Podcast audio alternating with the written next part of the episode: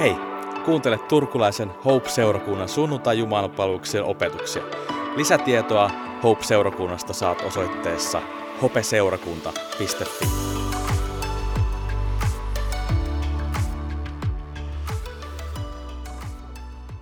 Tänään me aloitetaan uusi opetussarja, jonka nimi on Jumala luo uutta tai Jumalan luovuutta. Ja sitten siinä on jatko-otsikko Hillittömyydessä toivo ja tulevaisuus. Ja, ja mä väittäisin, että se miten luomakunta toimii ja miten ihmiset toimii ja myös jopa miten Jumala toimii on tietyssä mielessä saman mallisen kiertokulun toistoja. toistoa. Saarnaajakin on sanonut, että ei ole mitään uutta auringon alla. Ja, ja tämän sarjan aikana me erityisesti keskitytään siihen, että mitä, miten Jumala on toiminut Kristuksessa ja miten hänen seurakuntansa toimii miten meidät on kutsuttu Jumalan luovuuteen tai kun Jumala luo uutta, miten me voi olla mukana Jumalan työssä ja ehkä näkemään, mikä on se Jumalan toimintatavan kiertokulku. Ja tämän sarjan aikana me tullaan puhumaan toivosta, nöyryydestä ja kärsimyksestä ja rohkeudesta ja, ja myös meidän käyttämiemme sanojen voimasta ja merkityksestä. Ja se, mitä mä tuun tänään alustamaan, niin luo pohjan kaikille niille muille teemoille, mistä me tullaan puhumaan. Kun me suunniteltiin Jopin kanssa tätä sarjaa, niin yhteen tilanteeseen, yhteen suunnittelutilanteeseen mä tulin sellaisen piirretyn sateenvarjokuvan kanssa ja mä sanoin, että, että tämä toivo on aivan kuin sateenvarjo ja sateenvarjon luoma tila, jonka alla me sit, tai suojassa me sitten käsitellään myös näitä muita teemoja, nöyryyttä, kärsimystä, rohkeutta ja niin edelleen, ja miten ne toimii tässä niin kuin toivon näkökulmasta. Kristityn nöyryys, kärsimys, rohkeus kytkeytyy kristilliseen toivoon ja mahdollistuu vain ymmärtämällä, että mihin meidän toivo kytkeytyy. Johnny Douglas, joka oli vieraana muutama viikko sitten, jossain, jossain tilanteessa viikonlopun aikana sanoi, että on todella rohkea kutsua seurakuntaa hopeseurakunnaksi, toivon seurakunnaksi.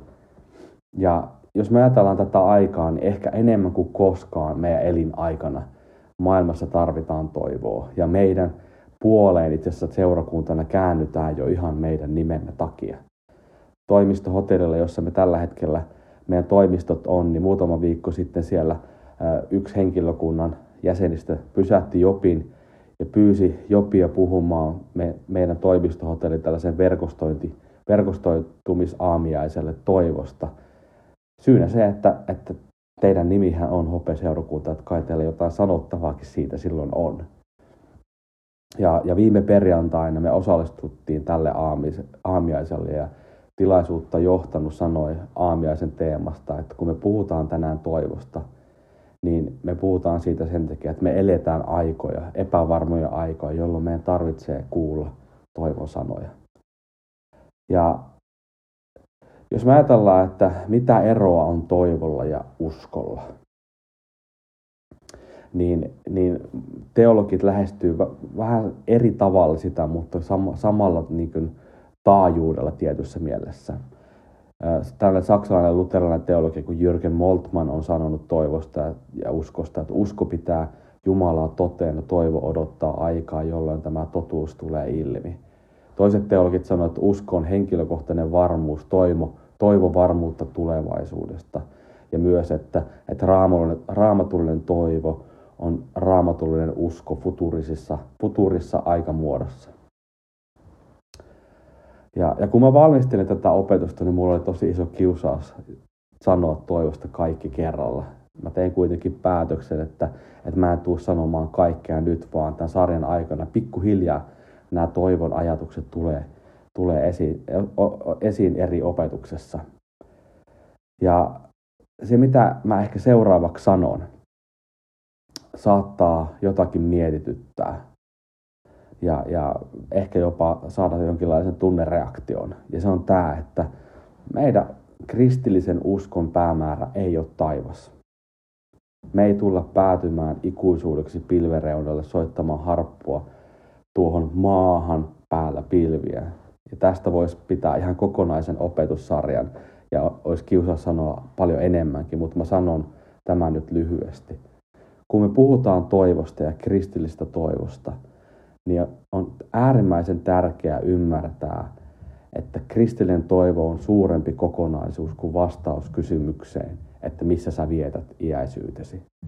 Kun Jeesus aloitti julistamaan evankeliumia, hän sanoi Markuksen evankeliumissa luku 1, 1 ja 15, että jos kuolet tänään, missä vietät iäisyytesi. Ei, ei, ei se sanonutkaan niin, vaan hän sanoi, että aika on täyttynyt, Jumalan valtakunta on tullut lähelle. Kääntykää ja uskokaa hyvä sanoma.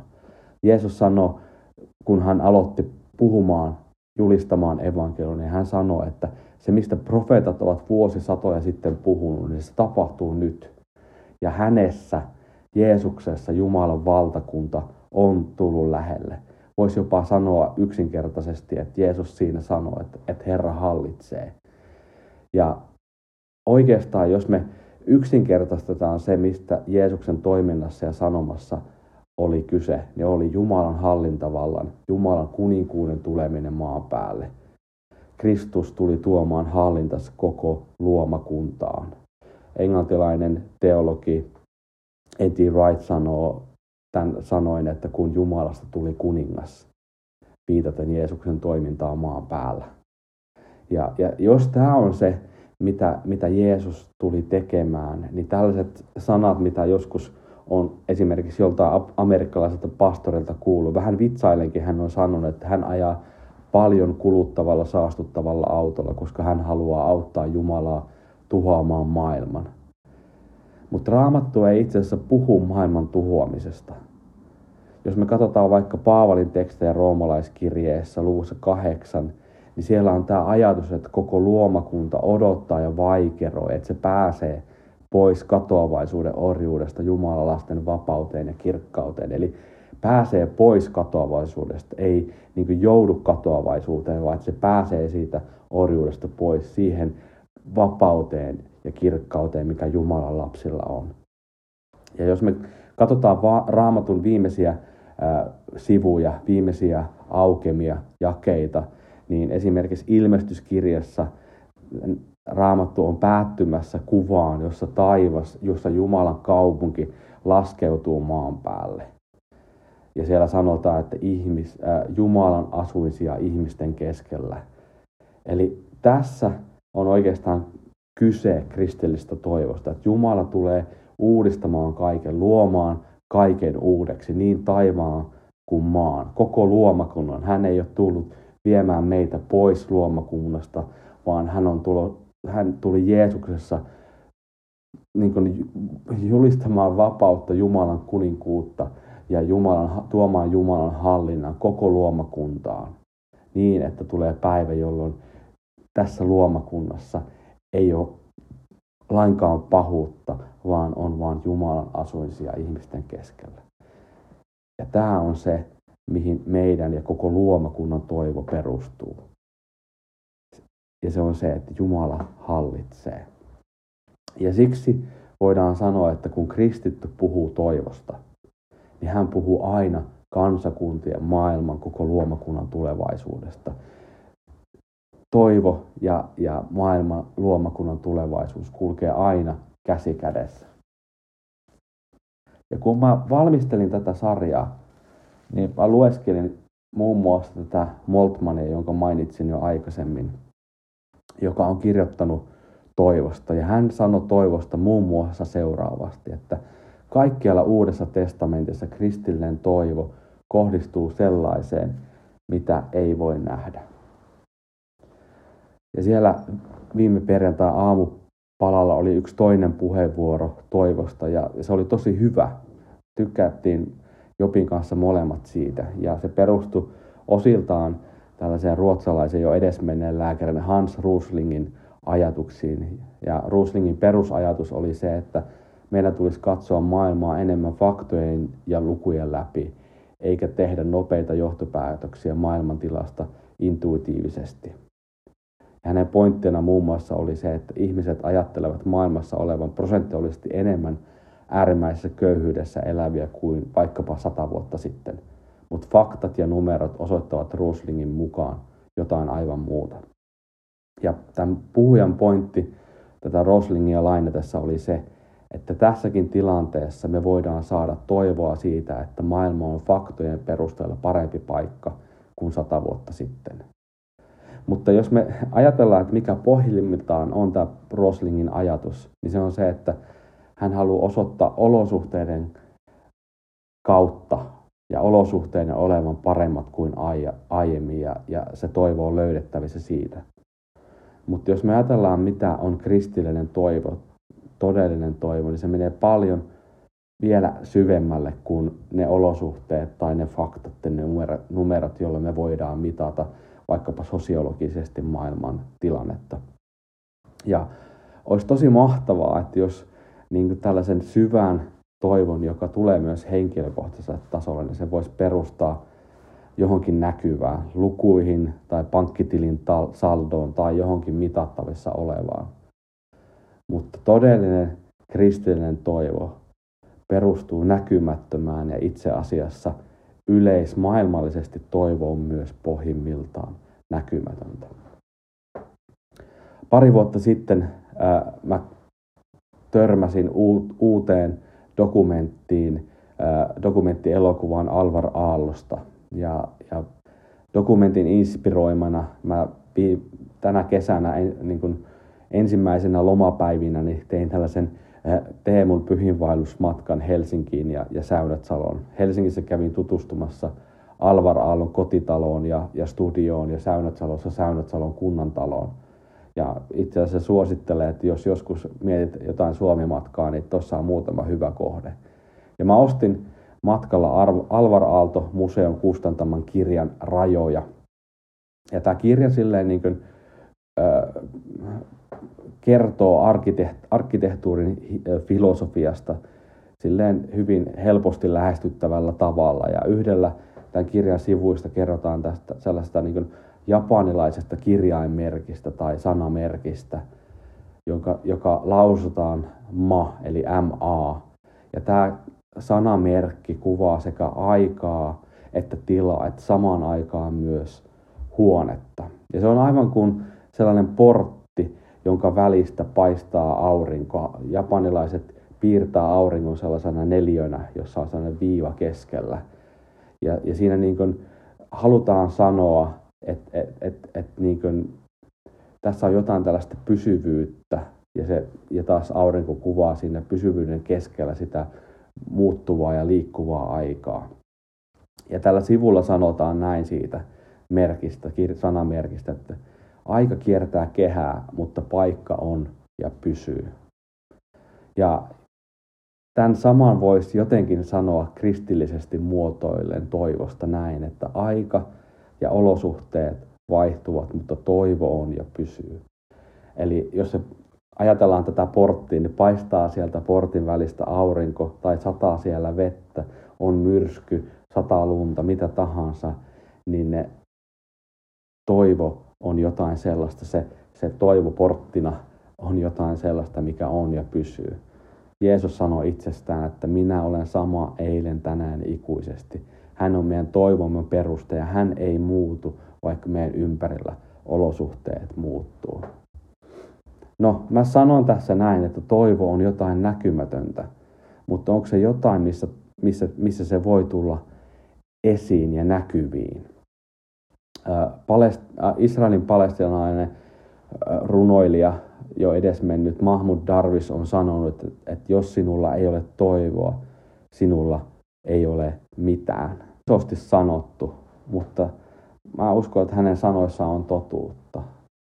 Toivon olemukseen jo senkin pohjalta, mitä mä oon sanonut siitä, että mihin kristillinen toivo perustuu. Että et toivo perustuu äh, Jumalan herrauteen ja, ja siihen, että Jumala tulee tuomaan hallintavaltansa koko luomakuntaan ja kristitty ottaa osa siihen, mitä Jumala on tekemässä. Niin tältä pohjalta mä sanon, että toivo tulee näkyviin suhteissa. Itse asiassa aina toivo tulee näkyviin tai esille suhteessa johonkin toiseen. Jokainen ihmissuhdekin perustuu toiveen, toivoon ja ajatukseen jatkuvuudesta.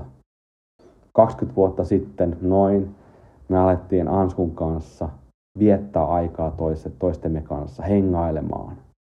Ja se johtui siitä, että me nähtiin toisemme osana meidän omaa tulevaisuutta. Me nähtiin, että tossa on ihminen, jonka kanssa mä voisin jakaa ehkä koko mun loppuelämän. Mä, mä aloin äh, asettamaan toivoa nähdä Ansku mun elämässä tulevaisuudessa ja sama toisinpäin. Toivo on, on perusta ja tarkoituksen tuoja meidän avioliitolle ja, ja jokaiselle suhteelle. Ja, ja sama voi sanoa kristillistä toivosta.